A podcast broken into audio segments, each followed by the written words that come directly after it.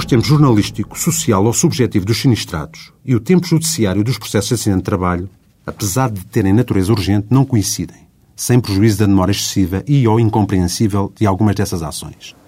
Depois da participação do sinistro, que pode nem sequer acontecer, com que se desencandeia o processo de acidente de trabalho, a marcha deste depende, desde logo, da total recuperação da vítima, até onde o seu corpo e a mente e os conhecimentos médicos o consentem e conseguem.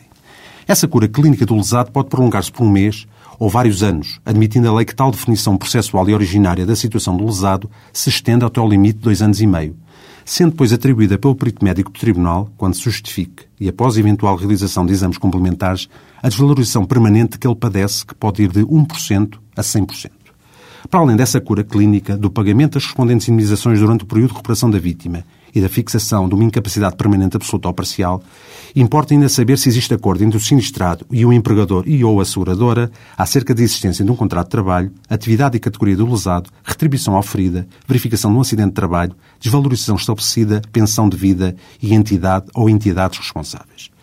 Caso haja consenso, o processo finta aí sem prejuízo de futuras revisões de incapacidade ao longo de 10 anos e das atualizações anuais das pensões. Mas quando haja divergência, abre-se uma nova fase que pode só se traduzir na fixação da desvalorização por junta médica, após ocasionais exames complementares, ou incidir sobre outras das questões indicadas, o que impõe a propositura de uma ação judicial, onde, para além dessa mesma fixação em processo a penso, se procede a julgamento após ouvir as entidades responsáveis e se decide por sentença as divergências existentes.